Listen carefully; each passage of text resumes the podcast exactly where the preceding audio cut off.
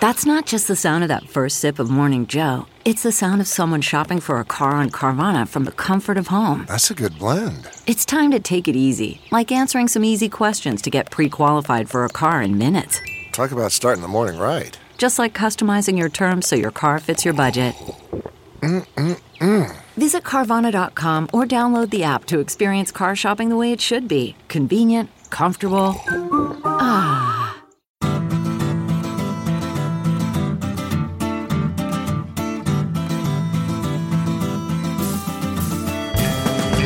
Welcome to this special live edition of the Sinica Podcast, coming to you from the Definitive China Happy Hour at the 18th Street Lounge here in Washington, D.C. Let's cheer you folks. Make a little noise. That is more than a little noise. That's that's excellent. I mean, I, am going to have to like recalibrate my microphones after that. I am Kaiser Kuo, joined, of course, by Jeremy Fire and Fury Goldkorn. and you know, he is a podcast host the likes of whom the world has never seen. Fire and fury is what he's going to bring down on any of yous out there who he sees chatting when you should be listening to our podcast. So, how are you, Jeremy? I'm doing very well. Delighted to be here in my adoptive nation's capital. Beijing, as I call it. You guys should pick up the word. It's called Beijing, right? American capital. All right. Jeremy, of course, is editor in chief of SupChina, and SupChina, of course, is the best way to stay on top of the latest news from China in just a few minutes a day with Jeremy's meticulously assembled free daily newsletter, and of course, our app and at the website supchina.com. It is truly a feast of business, political, and cultural news about a nation that is reshaping the world. We want to say some thank yous. Yeah, at this point, we are going to repeat our thanks to uh, Winslow Robertson uh, for putting this together and hosting us here in DC. Let's hear it for not only Winslow, but his entire team. Thank you very, very thank much you, for bringing Winslow. us yeah. here. Yeah. And of course, the Morgan and his excellent outfit, uh, the uh, U.S. China Strong Foundation, and to Nat Ahrens and the American Mandarin Society. The American Mandarin Society teaches you to speak Mandarin, but probably not of the sort of Mandarin that we're going to teach you tonight. you will see what we're talking about in just a little bit. Uh, we also want to thank uh, the, the, Young China Watchers. Yeah, Young China Watchers are, are some excellent folks. And the DC China Society. Yeah, let's give it up. That, that's, that will sound perfect in the in the, the show that goes on the website. The editing magic, the magic of my editing. So it is just the two of us today, which is a rare thing. Uh, but we we'd love to take your questions toward the end, and we will leave time for that if possible. Uh, Jeremy, why don't you introduce uh, our topic for the evening? So, uh, if any of you read our daily email newsletter or our should. website, um, you may have seen something we published recently uh, a full translation uh, with some explanations of what is reported to be Xinhua News Agency's uh, updated style guide. Uh, which tells the state news agencies, reporters, and editors what words and phrases they should and sh- more, maybe more importantly should not use. Um, today, we're going to talk about this rather remarkable and revealing list. Yes, uh, there are many reasons why this list is so significant and so deserving of a close look. Uh, when I first encountered it, what immediately came to mind was this old saw I often heard uh, from historians, from people talking about uh, the, the, the, practice of studying history. And they, they, used to say that when you are studying an ancient society and you find all over uh, these injunctions not to do this or not to do that, you can be pretty sure of one thing that people in that society at that time did that. If it's don't do such and such, you can be pretty sure people were doing such and such. For example, do you see a lot of signs around Washington, D.C. that say, do not spit on the ground? No, you do not. But where do you see a lot of signs that say, do not spit? Right, right, right. So you get the idea. Uh, but you, you, see them all over the place, right? So. More than that, uh, just like lists of uh, censored words do, the style guide uh, that we're going to talk about gives you a great idea of what the insecurities are, where the red lines are. And these include everything from sensitivities about how Hong Kong, Taiwan, and Macau are talked about to dirty words. So we're going to take a look at this uh, Xinhua style guide today, updated. Uh, first, Jeremy, I guess I, I, I want to ask you first. How do we know that this document is authentic? What leads us to su- suspect that this is actually not just some clever forgery or? Well, we don't absolutely, uh, but there are a few signs. Firstly, it was circulated widely on WeChat and Weibo, social media accounts of many people that I know work as journalists in, in state media. Uh, it hasn't been deleted from WeChat and other social media platforms. Um, the level of detail uh, about political issues is uh, much more than you would expect from a spoof, uh, and with attention to things that if you were just writing a spoof to take the piss out of Xinhua, you probably wouldn't include. And then finally, the guidelines actually comport with what you see in Xinhua news agencies' um, reports.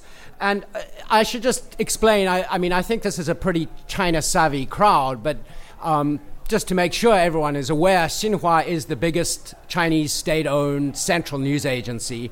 It's the source of authorized copy, free copy for Chinese newspapers and websites um, across the country, and sometimes compulsory copy because when certain events happen, uh, various propaganda author- uh, authorities uh, will say use only authorized copy to talk about this news event, and that usually means Xinhua. So let's offer an overview of the style guide itself. I mean, the list, uh, with all its injunctions, all its do's and don'ts, all its verboten words, uh, is organized into different categories. There's politics and law, which includes the 38 vulgar phrases that you will all be delighted to learn about tonight. I think this is really the reason why Jeremy wanted to do this, just so he could say naughty words in front of a crowd of, of, of, of people. Uh, there's a long section on law, which we'll, we'll delve into in some detail, uh, a section on religion and ethnicity, one on Hong Kong, Macau, Taiwan, and the issues of territory and sovereignty, and finally one on international relations. But I've tended to think of it instead in terms of, of, of a different couple of categories. In terms of first, politically correct words, which actually you know show, I think, an increasing sensitivity about things like minority nationalities or the disabled, or uh, you know, generally avoiding being an asshole in, in, in the way that you, you, you speak. Uh, and then there's correct party speak, uh, which is you know in, that is keeping you know the, the, your use of language, the way that you deploy phrases, in line with official uh, party ideology. And then there's good old dirty words. Uh, of course, the compilers didn't conceive of it this way. Uh, but Jeremy, do you, do you think? I think that, that let's let's talk about these politically correct words first. There's there's an awful lot of them, and they, they span a bunch of the, the different categories. Do you think that they kind of represent progress in some way? Well, I think I think there is an aspect of, of progress that you can see in in terms of the fact that uh, wanting to use a more polite word to describe people who have physical handicaps, who are of different ethnicity or nationality, is certainly a sign that you know a society is starting uh, to care about people who may be more marginalized. And that is progress. Yeah, so maybe we should send this over to Pennsylvania Avenue, right? Let, let them learn about this. So, I mean, for example, for the physically disabled, you're not supposed to use the offensive terms like one eyed dragon or duyanlong or, or xiazi or, uh, or longzi for the deaf or, or shazi or. or uh, and, and you're not supposed to say retarded, like 弱智 Instead, you're supposed to use stuff like you know mangren for the, the vision impaired or the hearing impaired, lungren or the mentally disabled. You know. Uh, anyway, this is this is the idea. You're also not supposed to emphasize a certain group of people or an identity in news reporting. So you're not supposed to say, for example, when reporting about disasters, uh, there's a student from Peking University among the victims. The or the others are just ordinary people. Although you know, I noticed that the Hong Kong press was talking about the. Uh, the earthquake and saying, you know, hundreds dead in, in, in earthquake in in in uh, Zhou including five people from Hong Kong.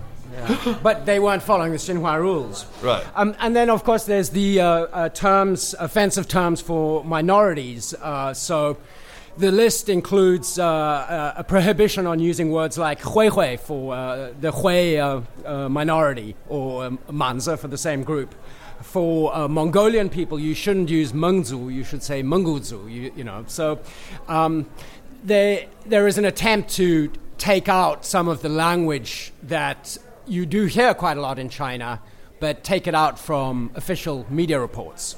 Yeah, and you're not supposed to use insulting expressions in colloquial language. For, uh, for example, you know, you- you're not supposed to say, uh, as an insult, Mongolian doctors, you know, Mongol daifu, uh, which which really means quack daifus. You're not supposed you're not supposed to call quack doctors Mongolian doctors, uh, which is which is progress. I think you'll you'll you'll agree. And Mongolism, of course, you know, people who, who have uh, Down syndrome are not to be referred to as Mongols or Mongoloids, right? So progress, right? Yeah, definitive- indeed. Um. There's also, interestingly, uh, a lot about Muslims and Islam. Uh, you know, almost uh, an outsized section, I think, of, of the style guide is to devoted uh, is devoted to how you talk about Muslim people. And that's that's really interesting because recently in China, Islam, Islamophobia, the, the fear over so-called halalization has been a big uh, talking point on, on, online. A lot of people are, are worried that you know all 21 million Muslims in, uh, in China's ridiculous, you know, 1.4 billion people are somehow going to you know force everyone to stop eating pork. Uh, it's it's it's a strange form of Islamophobia that has sort of taken over in China in a lot of chat rooms. You know, some of it uh, hides behind this veneer of atheism. Right? Just it says, well, you know, uh, the Communist Party is is an atheist party, and then th- therefore there should be uh, no sort of uh, gentle treatment of, of different minority nationalities. We talked about this at length on, on a show that actually, Jeremy, you had to sit that one out. I mean, it was Ada Shen uh, and I talked to Alice Su and to Ma Tianjie, who is a, a terrific blogger based in Beijing, about uh, rising Islamophobia in China. And I would urge all of you to check out that podcast, which goes into uh, that subject in, in some depth. But uh, there is an awful lot, yeah, that, that deals uh, with Islam here. Uh, including you know the way that you refer to Islamic countries. Uh, you're not supposed to call them Muslim countries or refer to the Muslim world. You say instead Islamic countries or Islamic the Islamic world, and you're supposed to. You know, be respectful to how countries define themselves. For example, even though Indonesia is a Muslim majority country, it's a it is not it does not ref- refer to itself as an Islamic state. So we have to be very careful about that. Uh, so you know, I think we should we should move on into some of the, the, the law ones that I think those are those are really interesting, because again, do you wanna maybe start? is this an area where there's progress? Yeah, maybe. I mean, Who's to I, say? d- don't force me into too much optimism. Um, That's hard but let's talk about the law. Um, so, one of the things I found most interesting is that uh, the style guide uh, demands that you do not basically take sides between uh, a plaintiff and a defendant uh, in a court case. Uh, and it also talks about how you have to refer to people who are suspected of a crime as a suspect, not a criminal. Right. And I mean, this is pretty normal. This is, you know, for a, a a style guide in, you know, for most news organizations anywhere. Uh, but I, th- I don't know when this was inserted into the Xinhua style guide. It could have been this most recent update. I couldn't track down a copy of the previous update, but I believe it's sometime in the last uh, few years. Um, and there does seem to be an effort for at least the state media to treat the courts as impartial, even if we, even if we all know is there a problem up there? Oh. Even if we all know that, um, you know, courts in China, if you're a suspect, your chances of not being convicted may not be all that great. But at least the state media now is uh, instructed to uh, treat you as innocent until proven guilty. Yeah, I mean, I think it's it's it's interesting. I, maybe uh, they seem to have taken clues from maybe the way that the American media writes about uh, criminal proceedings. Yeah. That, that, that seems to be in evidence to me, at least. Um, the an, another another strange feature of this is that it seems to have been layered. You can kind of look into this thing and see kind of sedimentary layers that were laid down in previous versions of it. Uh, they have some kind of odd pop culture anachronisms in there. The people who, who I think a lot of younger Chinese people won't wouldn't even remember. Um, for example, who who remembers Li Yuchun? Okay, yeah, you do. Okay, so no, but not everyone. No, really, uh, can we have a proper show of hands? How many people know who Li Yuchun is? Oh, that's not bad. How So- many people know what a Yu, uh, Yumi is? Besides him, how many people know Jin Yumi is? So yeah, there's this great section in the in the banned words which uh, specifically mentions uh, Yumi. Do not use words like Yumi. Uh, to refer to celebrities like Li Yuchun. So, if you don't know Li Yuchun, she was the winner of the 2006 Mongolian uh, uh, Supergirl Supergirl yogurt. voice competition. Yogurt. Um, you know, it was the first sort of America's Got Talent show in China that went really, really big.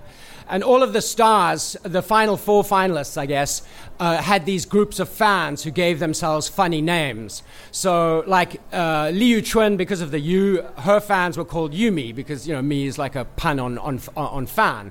So these uh, terms are, are specifically banned. Don't use words like this to refer to entertainers unless you have to because of the context and then put them in quote marks. And there were other ones like fansu, which is another word for fans, right? So you couldn't call fans of Guo Degang Who's Guo Degang? Of course, he's the the, the, the Xiangsheng artist, right? He's a, a really, really popular one. But again, from some years ago, but you know they're saying you can't use words like gangsi, which is like a, a way to refer to, to refer to Guo Degang fans. Um, perhaps this is also a good time to talk about the dirty words. Right. because that's what I really want to talk about. Um, so, uh, uh, and the reason why I'd like to talk about this is there's a really interesting uh, artifact in this style guide that also comes uh, from an earlier period, 2009, on Baidu. Uh, this company, this little company you may have heard of, they have a you know an encyclopedia like Wikipedia called uh, Baidu Baike. And somebody wrote an entry about the 10 legendary beasts of Baidu. So that these beasts were all puns, and they uh, many of them were dirty words. Like the easiest one to get if you don't speak Chinese is the "fucker yo," which is the um, is a squid. um, and uh, there's the Taonima. and, and, uh, and the Taonima. The, the grass, mud horse, right. Which is a pun on something you do something to your mother that one doesn't ordinarily do to one's mother. Uh, and I think that's the only one of these ten beasts that has actually lasted. Yeah, uh, but it's weird because there were other ones like the hexie, the river crab, right? Yeah, and the river crab didn't make it into the. It didn't make it into the list this time. List. And, what was the know, river crab? That was a pun on what? On harmonization, Harmonized, right? So it was sort of a reference to censorship. But um, the Taonima is definitely worth um, you know remembering because the, the, the, the image that was associated with, with it was a llama or, Or alpaca. or an alpaca. Some Right. people say it must be an alpaca, not a llama, but the, the funny looking uh, South American animal. And Sort of that symbol kind remains, at least for slightly older people. I think you know people born in the 80s and 90s maybe not so much, but old people like us. Um, r- you know, think of the, the grass mud horse as a, a symbol of uh, opposing censorship. Like, yeah, so I, I remember w- I worked at Baidu for many years, as many of you know, and uh, walking around, you would often see people with these little stuffed plushy alpacas on their desks, and you know what that meant. It was like a raised fist of defiance in the form of a plushie. the 草泥马. And there are plenty of other dirty words, uh, which you can find on our website. And, uh, you know, um, this is a family podcast, so I'm not going to explain all of them in too much detail. Uh, but there are words for uh, anal sex, uh, which you're not allowed to use, slang for anal sex. Uh, there are a, a variety of words involving your mother. Um, and uh, apparently, uh, none of these are acceptable to be used in official Xinhua uh, news uh, stories. Um, but it is rather interesting that they went to such a great length of detail to describe these dirty words. Because if you look in the AP style book, or you know the New York Times House Style Guide, or you know uh, you don't generally see an extensive list of slang words for vaginas and penises. But Xinhua somehow felt the need to do this. And my explanation of this is that what happened in you know, the first decade of the 21st century was all the Chinese state media organizations had to hire a lot of young people who knew how to work the internet. And many of these young people, uh, you know, they were kind of di- digital natives. And, you know, when they saw slang words and often very dirty words, they didn't necessarily have a reaction that this should not be in a newspaper because they'd been reading, you know, their QQ instant messaging feed their entire adolescence, not Xinhua copy. Um, and I think that's why there's so many dirty words in, because they must have, you know, editors must have been finding them in their stories and having to get rid of them. I know I have a lot of trouble with this at home. I mean, my, my, my kids have these very clever ways of, of, of finding ways to almost swear in Chinese. Like, you know, they, they will refer to, well, I'm not going to say it. So I, I can't say it without getting in- myself in trouble here. I'll have to beep it anyway. But I think it's the, the, the international relations section, I think, is, is really fascinating. Uh, there's some, some great examples in there from which you can sort of see uh, what how China treats a lot of, of, of these other groups within other countries or other countries themselves. You can you can actually infer an awful lot about this from them. Uh, for example, you're not supposed to refer to Hamas, which is, uh, of course, the the ruling party in in occupied Palestine, uh, a terrorist group or an extremist group. Uh, you are never allowed to refer to the so- former Soviet Union. Just use Soviet Union. I'm, I'm not sure what that. What does that mean? Why can't you say 前苏联? Because you don't want to draw attention to the dissolution of a communist country, would be my Ah, reading of it. Right, right, right, right. And you're not supposed to call the civil armed forces in eastern Ukraine. Uh, you're not supposed to call them pro-Russian armed forces in Ukraine or separatists, uh, which is which is odd because they are pro-Russian forces in eastern Ukraine who are seeking separate. But Xinhua doesn't want to push Putin's buttons. Um, also, uh, it's in the slang section, but international relations, India comes up. So, one of the terms you're not allowed to use is a slang word that you find on the Chinese internet for India, which What is is that? Let me uh, get- Fu what- Ah, no, somebody knows it. So, uh, Fu Shiguo is the country of floating corpses, referring to the corpses that float down the Ganges, Ganges River. Uh, and you can find this word on the Chinese internet as a kind of derogatory word for, for India. Right. They didn't think it was necessary to include the word that I just heard somebody say in the audience, which is a, a, a, a an ethnic slur uh, against Indians. But it was interesting that, given what's happening right now in uh, Doklam in, in, in Bhutan, uh, that this would be included in the list. Uh, one of the interesting ones, another one that uh, just comes to mind, is you are not allowed to refer to the Belt and Road Initiative as the Belt and Road Strategy, not a 战略. And this is one of those ones that I think is peculiar to the Chinese language because what is the 战 in 战略? What does that mean? War, right. So it, it, it, it connotes a militaristic strategy. So the Belt and Road Initiative is peaceful, obviously, and it must not ever connote uh, any bellicosity. Must never hint at any bellicosity. That one it makes a lot of pretty obvious sense to me. Yeah. Yeah, that makes sense. My favorite, aside from the dirty words, I think, is is something that I, I'm pretty sure is a an addition of the most recent revision. Uh, and this revision basically is a d- destruction of the uh, sl- uh, slogan legacy of Hu Jintao. So, w- one of Hu Jintao, I think his major uh, contribution to the great tradition of Communist Party slogans. And uh, what a great was tradition it is. The eight honors and the eight disgraces. Barong Bachi, who remembers that? Yeah? Some, only three of you. Eight honors and eight disgraces. I spent so many years of my life. Uh, Trying to memorize them. yeah. So you spent eight years of your life trying Trying- to commit all eight of the disgraces. So, I mean, the eight honors and disgraces was a list of behaviors that you should model yourself after and that, you know, negative examples that you shouldn't follow. That came out under Hu Jintao, which was a kind of a, a very weak uh, attempt to um, impose some morality on the party, I think, uh, to, to a great extent, you know. So you shouldn't be, uh, you know, uh, live an excessively luxurious lifestyle. You should be thrifty, you should be diligent, you shouldn't be lazy, you know, stuff like this. so well, you, that's you gone. Basically, this is Xi Jinping saying, "Grass mud horse, you." Yeah, out, out, out with the eight honors and disgraces. They didn't completely destroy it. It says instead of using the eight honors and eight disgraces, call it uh, fulfill the socialist concept of honor and disgrace. But in practice, nobody even uses that. That, that rolls off the tongue just so much better Yeah. after all, doesn't it? Jerry, what do you what do you want? To, should we take some questions? I, th- think? I, I think it's about time. Yeah, I, I think, think there's just one more thing I'd like to mention Okay, before we we'll take mention that one questions, which thing. is is a lot about Hong Kong and Taiwan. And if you follow, you know, Hong Kong and Taiwan issues, it's worth a look. Um, and sort of the, the, the heart of it, I think, is in one uh, sentence, which says, differentiates national frontier, uh, so Guojing, and customs boundary. So, you know, because when you go to an airport in China, the Hong Kong flights, the uh, Macau flights go together with the international flights, and you have to go through passport control and customs.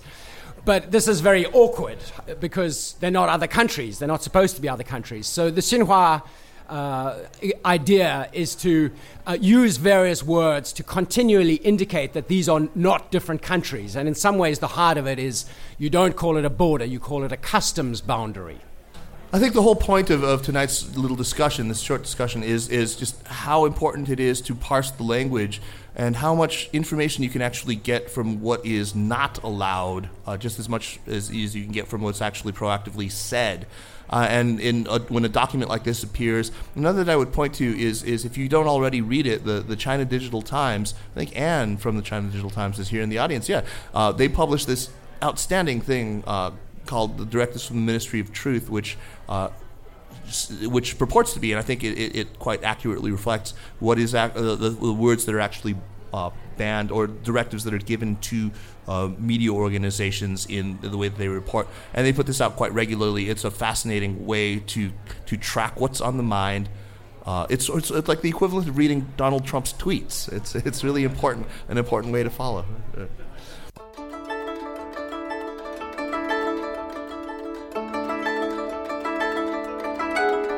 Jeremy, would it be even a bit anti-Semitic to point out that your beard is now looking almost rabbinical? Well, coming from you, maybe, but I have to say, my my uh, father and uncle, who, unlike me, have Jewish mothers and therefore are actually Jewish, both said I look like a rabbi. So uh, if they could say it, I, I think you're okay. Uh, honorary Jew that I am. Okay. Uh, anyway, I see evidence of deliberate shaping going on, and that's a fair sight better than it was the last time I saw you. I'm going to assume that that has something to do with a certain orange handled grooming device that you now it possess. It does indeed. It does indeed. I had lost my razor and just that's why I started growing a beard, but Harry's sent us to the rescue. To the rescue. Beautiful orange razors. I am loving mine. Uh, it's, it's keeping everything nice and neat. Uh, on a recent road trip I had with Fanfan and the kids, every time Johnny caught sight of a flash of orange, he'd get start urging me to shave the whole damn thing off. But, you know, I, I, I, I have made peace with the fact that I'm never going to grow out this like full luscious Lord Guan length beard, but hopefully I can at least have the respectable facial hair of a minor warlord of the Three Kingdoms period. so, dear listeners, get a great shave at a fair price, like the over 3 million guys who have already switched over to Harry's from their expensive corporate razors. Claim your free trial offer from Harry's today. It's a $13 value for free. When you sign up, you need only to cover shipping. In my case, it was like three bucks. So that includes a weighted razor with five precision engineered blades with a lubricating strip and the little trimmer blade on top that Kaiser likes so much. Yes, I do like that little trimmer slip. But you also get some rich lathering shave gel and a travel blade cover. To get your free trial, just go to harrys.com slash supchina. That's H-A-R-R-Y-S dot com slash supchina right now. Hey, and uh, thanks very much. And now back to the show.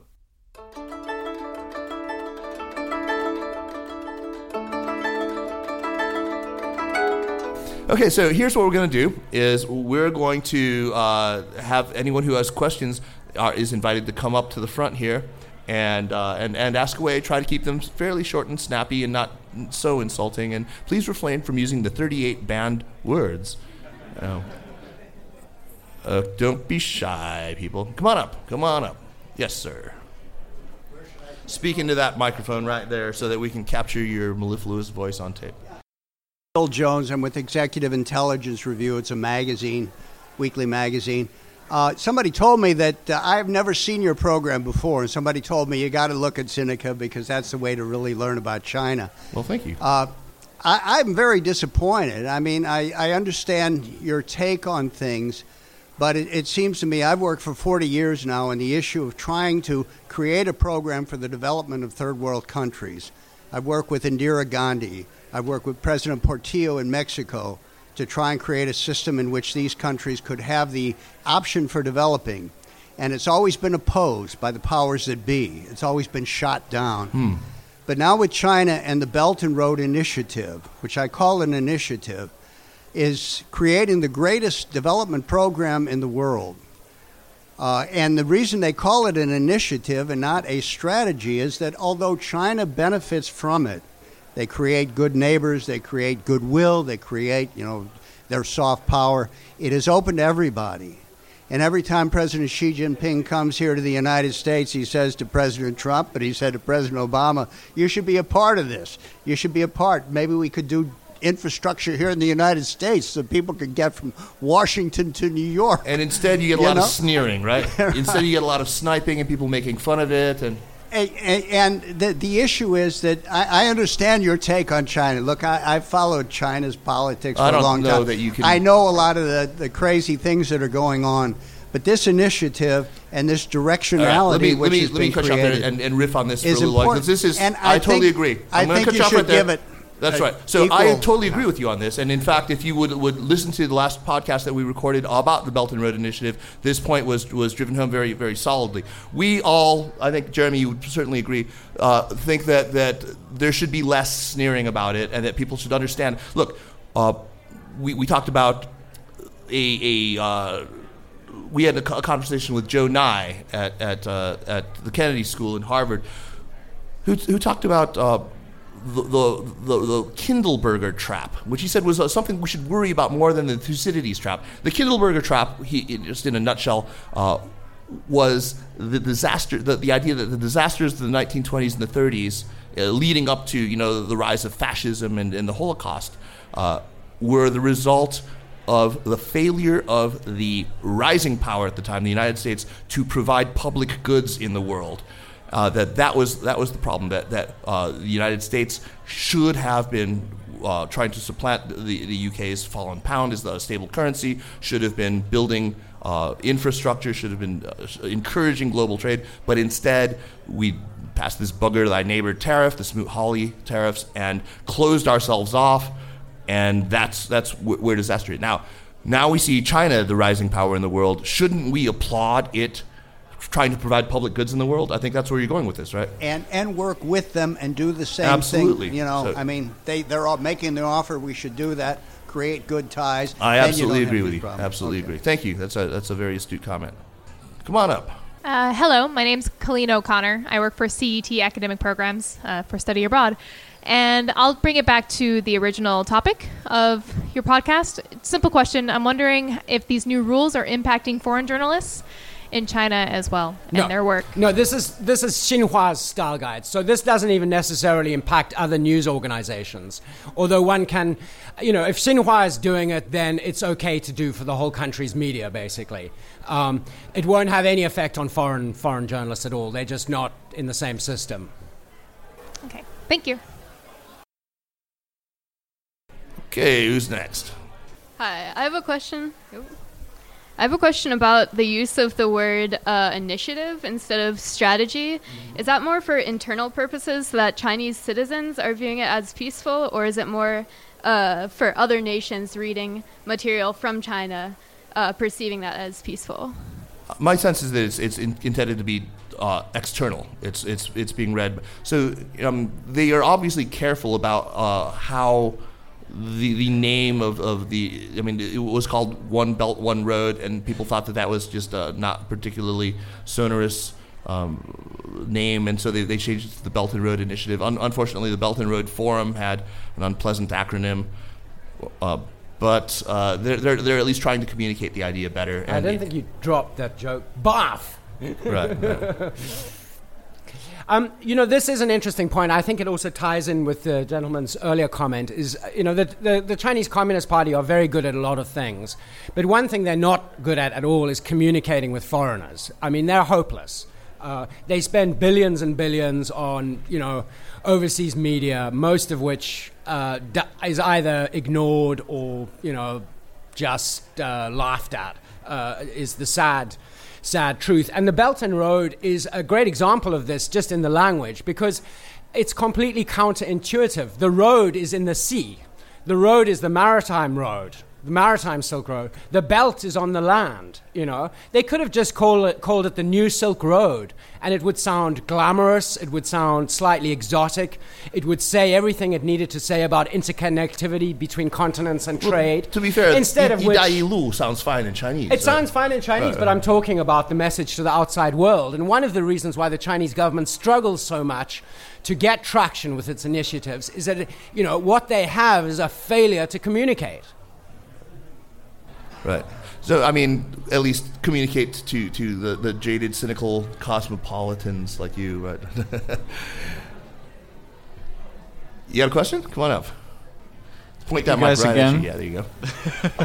Thank you guys again for indulging us, China nerds here in DC. Um, I have two quick questions. One is, um, since you guys talk about a lot of contentious issues, uh, have you guys ever received any uh, strongly worded emails from the Chinese government or anyone affiliated with that? And my other quick question is to you, Kaiser. Is there any cool new Chinese metal bands we should be uh, on the lookout for? I- I'll take the first question. You take the second. Okay. As a podcast, we haven't. My former incarnation as the um, editor of Danwei, my old website, uh, sadly, the website was blocked and I got hassled by nasty men. Uh, but Sinica has never had any kind of problem. And I think there are a couple of reasons. One is we're clearly complete panda huggers who love our motherland.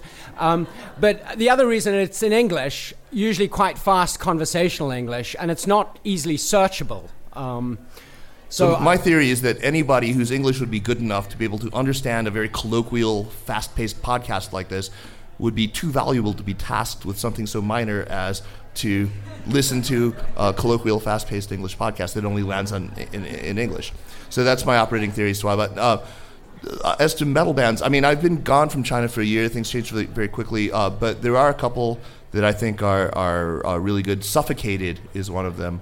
Uh, they're sort of a thrash band with some deathy stuff going on. Uh, there's another one called. Not, I hesitate to, to, to full throatedly recommend them. They, they have some stuff that is embarrassingly cringeworthy, but uh, they're called Death by Sorrow. Yu is their, their name. So yeah, those are, those are two I would I would recommend. And uh, anyone else want to know about metal bands in China? we got another question. Come on, come on up. My name is uh, Hello, my name is Xiao Heng. I uh, have a question about the legal session. Uh, you mentioned that the uh, News Xinhua asked journalists to differentiate criminals and suspect, but on the other hand, like CCTV and other state um, news organizations sometimes force celebrity suspects to confess their like what they did uh, in front Absolutely. of the cameras. So how do you view this? and then? Xinhua runs the CCTV footage on Xinhua's website. So yeah, it's. I mean, I I think I did say that. Um, you know, i i- it's progress in at least the way they're talking about it, but it doesn't necessarily mean that uh, the change is permeated through society. You know, I, I think. I mean, even in America, right? It's start. You know, you, American campuses are supposedly very politically correct and it's very easy to offend anybody. But you know, I live in the South, and a few miles away from where I live, there's dudes with Confederate flags, you know, on their on their porches, and people who use the most despicable racist language. So, I mean, I, I do think that the actual, you know, what is going on in in society and what is going on inside Chinese media organizations, I mean, the progress is uneven. The fact that there is an awareness that, in theory, a suspect should be innocent before he's guilty is good, even if in practice that's not the case. And you're right about the TV confessions. I mean, that has been one of the most freaky and alarming things of the Xi Jinping era. And that you was, know, a, I've that was seen a 2014 15 well, it's, phenomenon. right? It's it's tailed off a little bit, but it you know it's still going on, and uh, it's horrible. I mean, I've seen people I know twice on TV in the you know waistcoat, looking you know messed up, confessing to whatever they did. It's it, it, it, it does feel you know very very uncivilized. Were they and- both named Peter? and um, uh, it, it, it's some it's an area of civil society and of law where China still has a lot of progress to make. But that doesn't mean we can't recognize that Xinhua News Agency is at least making an effort. You know, there's a new television show uh, that, that that's been put out by the state itself. Actually, it, it uh, features corrupt officials, these tigers actually, who are, are doing these mea culpas. These people have presumably already gone through the whole Shuanggui system, and they're appearing on camera confessing to their crimes. Uh, I think there's a lot of surmise that it's in exchange for more lenient sentencing. Uh, that may that may be what, what's actually happening here. Let's get some more questions. Hey. Hello, Kaiser, Jeremy. My name is Robbie Shields. I'm with the Hopkins Nanjing Center. Right. Welcome you both to Washington. Uh, Jeremy, you just mentioned a little bit talking about you living in the South, living in Tennessee. Kaiser, I know you live in North Carolina. I'm curious, how we're in a kind of a unique market here in D.C., right? How have you found moving to the American South to be in terms of the presence of China and the influence in China in the. American South, as opposed to a place like Washington, D.C.? He moved here first, so he gets to, to go first. Well, uh, you know, I mean, obviously, the first greatest suffering is the lack of good Chinese restaurants. so, um, Nashville has two okay Chinese restaurants, um, and I've had to learn to cook. So that that's just my daily misery, uh, and I'm going to cry about it on stage. Um, in terms of the sort of China community, I mean, uh, Nashville, I think it's even smaller than uh, in uh, the Research Triangle where, where Kaiser lives. There is a, a, a tiny, um, you know, uh, American Chinese population that's been there a few generations, scattered around the South, really. Um, there is a slightly newer contingent of uh, Taiwanese and mainland uh, Chinese people who have moved um, in the 80s and 90s. And now there's a lot of students. You know, Nashville has quite a lot of universities, so there are more and more uh, uh, students from, from mainland China. But it's still very early days. I mean, we have nothing like this kind of crowd in Nashville. You know, the China events. I'm involved in the Tennessee China Business Network, and we put on events. And um, I won't tell you exactly how small our crowds are. Because this is not the city for talking about how small your crowds are, but then, but um, it's it, it is it's a it's a little tougher than um, being here. My job, fortunately, you know, Kaiser and I work together online, and I work with a team of editors and, and you know, our, our, the founder of our company. They're all in New York, and we do a lot of stuff online. So I, I feel, and you know, with China itself, I mean, you know, WeChat uh, has means I, I feel still in very close contact with my friends in China, um, but uh, it's early days. That's right. So I'm I moved to an area that is not very the south in the south. It's in Chapel Hill, North Carolina, is where I live, and of course down the road at in Durham, there's Duke University, and and right next door is of course the University of North Carolina, both of which have very strong China programs. There's large communities of China-related uh, people, not only people who are China watchers, but also uh, the Chinese themselves. What's been chiefly fascinating to me is to see sort of the, the lines of schism within that community, especially as as I witnessed in, in the year 2016 during the election. Uh, I saw that, there was a bright line between people who had come to the community and had been working there, uh, who had been graduate students at UNC or Duke, who had taken jobs in the Triangle at pharmaceutical or IT firms, who had, who had put down roots there and raised children there they were pretty uniformly uh, Hillary Clinton supporters, whereas the newer immigrants uh, were often quite strident and, and quite uh, vocal supporters of of he whose name shall not be spoken. And uh, it, it's been interesting because I'm I've been trying to get active locally in politics. I've, I'm working uh, doing communications for a town council uh, candidate named Gu Hongbin, who is uh, somebody who came to the con- this country in the early 1990s and is uh, very progressive and, and a totally wonderful person. Great community of, of Chinese people, a good Chinese school.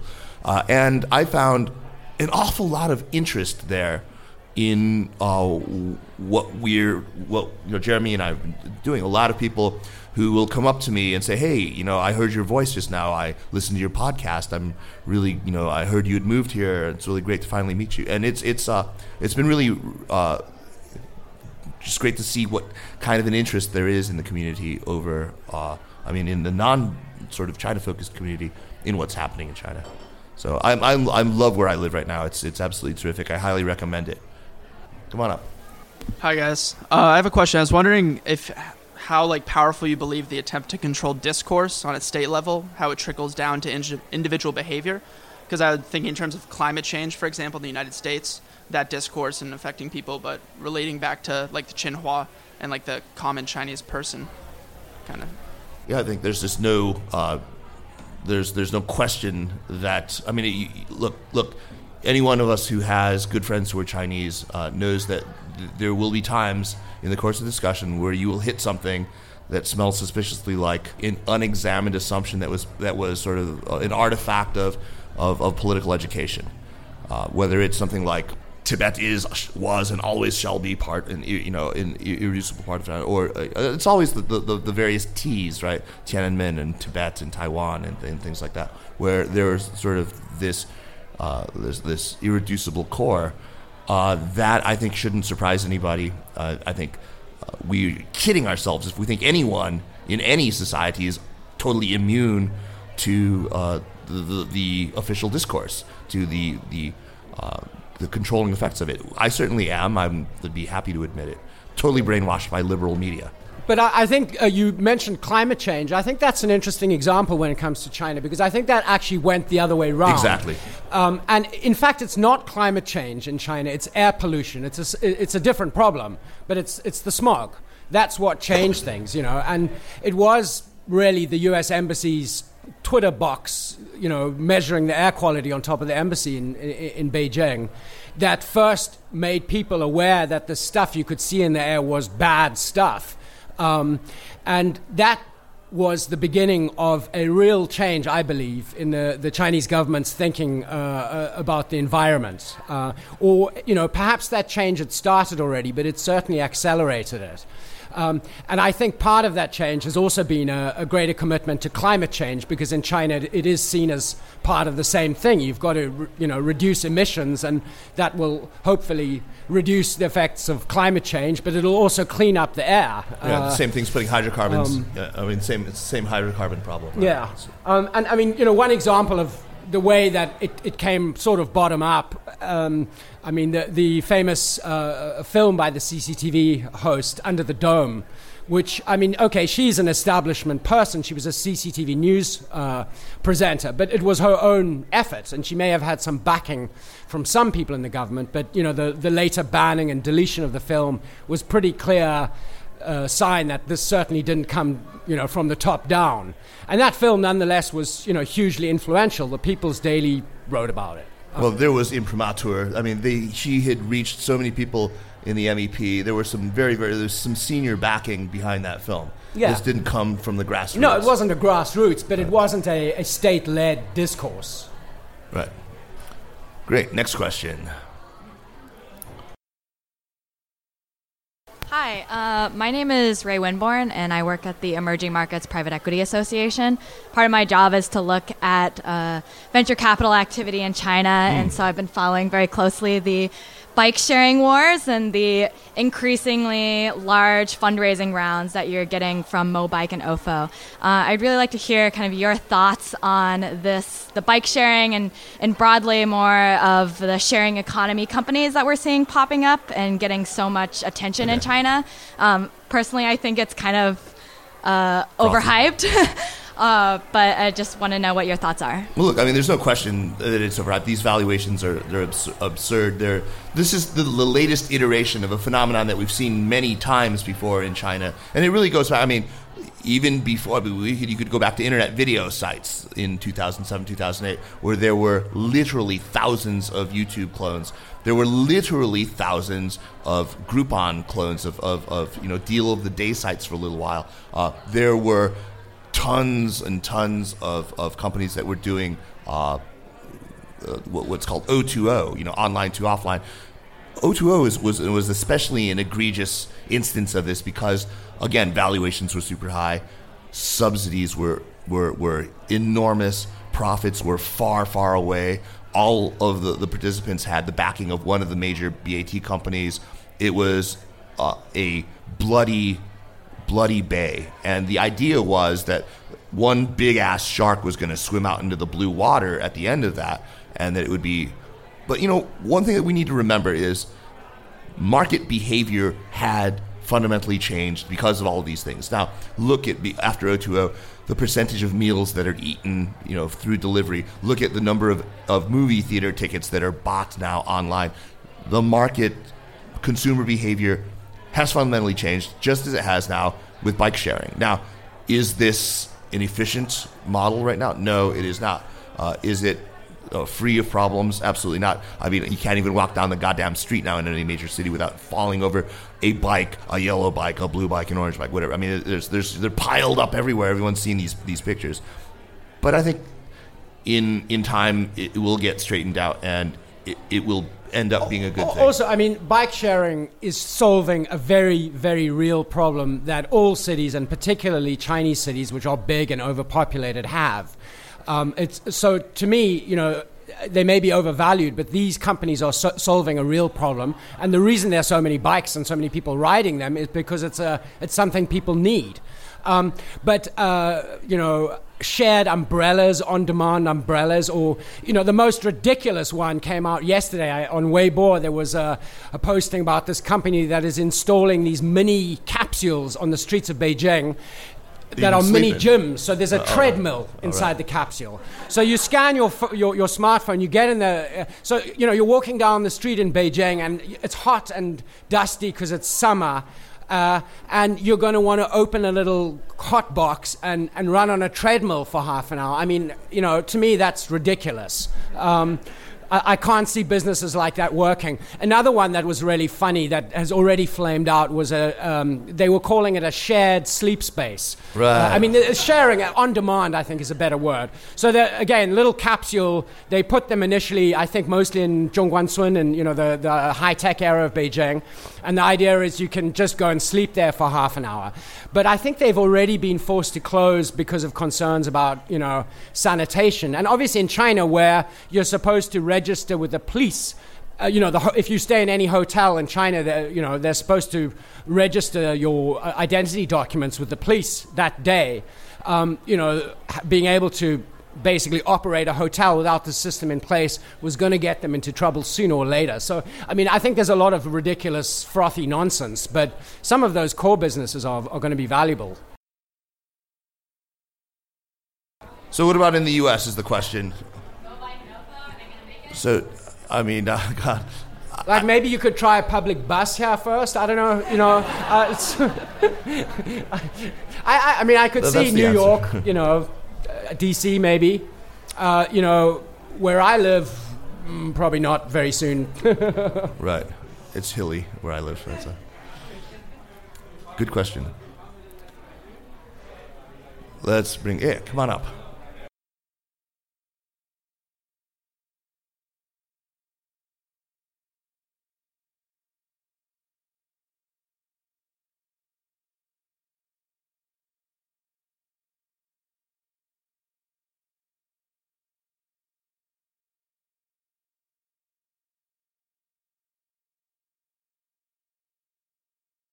So there is something right uh, on on tr- transsexuals. I think. Uh, in that list, I don't. I, then I don't recall it. I, I don't think there was anything about um, LGBT uh, issues in that list, but maybe my memory is is failing me. I mean, the Chinese press. It depends where you look. You know, um, uh, you know, uh, the terminology generally. uh, You know, homosexual, 同性恋 is the is the most common you'll see in in, in, in state media, and the the um, attitude towards it, I think, you know, varies. I mean, central state media tends to kind of ignore, you know, just not talk about it. Uh, whereas in some of the more commercial media, websites uh, and, and magazines, it's, it's talked about not that differently from the way it is here.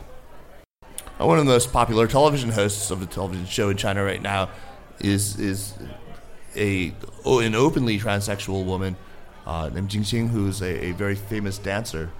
Yeah, one of the fir- well, certainly the most famous uh, receiver of a, um, you know, a sex change operation in China in, in the 1990s, amazingly Right. enough. Friends of both of us, right? Back then, we used to hang out with her all the time. So yeah, uh, I think you know that that whole discourse is evolving in China. I think um, it's still quite far behind a place like Taiwan, for example, where gay marriage is about to be made legal. Uh, it's I think, though, moving probably faster than anyone could have imagined 20 years ago. It would have been difficult to imagine, you know, 20 years ago, uh, homosexuality was still considered a mental disease. Uh, it was st- still actually considered a, a disease, and, and It was it in the no disease uh, catalog, and it was punished as a liumang zui, like the crime of Hooliganism, hooliganism. right. Um, So uh, there is progress. I don't think it's, um, you know, it's, it's obviously not as fast as many of us would like it to be. But uh, this is an area where I encounter among a lot of people who are otherwise very politically liberal a lot of conservatism. I mean, I think sexual conservatism in China, oddly, sometimes you wonder why, but it, it seems to run quite deep, especially when it comes to to uh, LGBT issues. Uh, and the media is is way behind on this. Good question. Thanks. Come on up. May I have a question? Yeah. Yeah, okay. You so, first. yeah, working in DC in the anti-corruption sector for the FCPA, so policy. So I have a question regarding the next meeting or conference happening in October. October, you know, yeah. yeah. the, um, so my question is, could you share some sh- thoughts about the anti-corruption movement and what's uh, your perspective for the next term or next five years? And uh, That's a the- big question. I mean, know, and I- the follow-up a- question will be: What do you think about the ordinary people or businessmen um, view about the corruption or bribery, or what do you think? Yeah, just very general. That's, that's a very, very. Thank you. I mean, those are huge questions. Uh, anti-corruption, obviously. Uh, you know, look, there isn't a single way to look at it. I mean, the, the classic formation, you know, the way that this this question was often posed by a lot of China watchers was: Is this a political purge, or is it an, uh, honest to God anti-corruption drive? And obviously, I think the answer was it's a bit of both. Uh, now, the other questions are: Is this uh, clearing ground for for uh, future more sustainable economic growth, uh, or has this so cowed people and scared them from taking any kind of personal initiative that it's actually a drag on Chinese economic development? And again, it's a bit of both. I, I, I really don't have, uh, you know, a, a, a black and white answer for you. Uh, Jeremy, you want to? I think the only thing I'd add to that is uh, I I first went to China in 1995, and like a lot of ignorant Westerners, uh, I kind of the only thing I really knew about China was Tiananmen Square in 1989, Liu Si, and I kept on wanting to ask people about this kind of thing. And you know, this was 1995; it was a much less free China than it is now in many respects. You know, people, especially slightly older people, were you know very very uncomfortable talking about politics with a foreigner. Um, but the one thing that even people who were absolutely loyal to the Communist Party would always complain to me about was corruption. Um, and I do think that you know, for a lot of ordinary people, they see the anti-corruption campaign as a you know whole uh, absolutely good thing, um, uh, and I think that's still the case. Um, so, uh, what it'll mean for the future, I don't want to make a prediction. Okay, great. You had a question. Please come up. Yeah, let's let's make one more after you. If there's somebody if you want to raise your, if there are any more. Okay. You'll be the last. Great. Hi, Kaiser. Hi, Jeremy. It's good to see you again. Um, my name is Michelle. Um, as a Chinese national living in the U.S., I constantly have the feeling that I'm missing out, or every time I go back to China, I feel like falling out of trend. So, as someone who's lived in China for many, many years and left, and you guys are here, um, I was wondering what kind of benefits or upside are you seeing to look into China, looking in from far away, than being right in the middle of it? I don't see any upsides. I mean, I don't think we have a, a clearer perspective on it. I think that, like you, I we have to struggle with being out of touch without with you know not knowing. And that's why we take frequent trips back to China. Uh, we're we're constantly you know talking to our friends in China to to try to keep up. It's a struggle. We don't we there's no benefit from being There, here. there, there's been an upside for me. Um, you know, after my website was blocked in 2009, I became increasingly bitter about the Chinese government, and you know, some other things happened. You know, uh, you know. te- televised confessions of people I knew among them. And um, I-, I was becoming one of those nightmare foreigners that you find in China who've lived there their whole lives and they hate China and they can't say anything good about China, and yet they stay. And I was in danger of becoming that horrible guy. Um, and leaving has given me the space to, uh, you know, calm down and not take things personally. Uh, and I think look at China with a, a more dispassionately. Um, you know, I mean, even if you listen to the last year or so of our podcasts, um, I'm going to say a rude word here, but I called the Communist Party a bunch of f***ing um, which is not maybe the most responsible thing to do, you know, for uh, a podcast that's trying to examine issues of China very seriously. And I think part of that was a mental condition of being too stressed, and being in the US has certainly relieved me of that. Yay. now he's going to have to do bleeping. Yeah. We were doing so well, Jeremy. We were really doing so well. well, you were the one who promised dirty words at the beginning. We couldn't let them down. Okay, hey, so hey, thank you all very, very much. For, we had one more. We had one more question, right? Yeah, come on up. Come on up. Um, hi, thank you for being here. My name is Yang. Also, I'm a Chinese national, and allow me to disclose that I'm 29 this year. Um, we have touched upon a lot of people, minorities, LGBT um, community, um, even Tibetans, Taiwanese. But I wonder uh, if anyone has touched upon gender equality or gender perception in China, especially for women. As far as I know, feminism is not so much of a positive word in mainland China, and a lot of people either don't understand it or treat it as women's efforts to overpower men. So I was wondering, in your experience, first, have you ever seen any official language discouraging feminism or any um, female efforts to not only gain equal rights but in social levels? Like, for example, I'm pressured into marrying, I'm pressured into giving kids, especially having a second one. And being here is actually very great because I don't have that kind of pressure. But it seems like the feminist trend in China is very um, not encouraged. And I wonder if you have any opinions on that and if China's society has some kind of social level of uh, work to do regarding females, not just like rights, but actually the awareness that women are not just about mothers and their value is more than just being a wife and a mother. Thank you.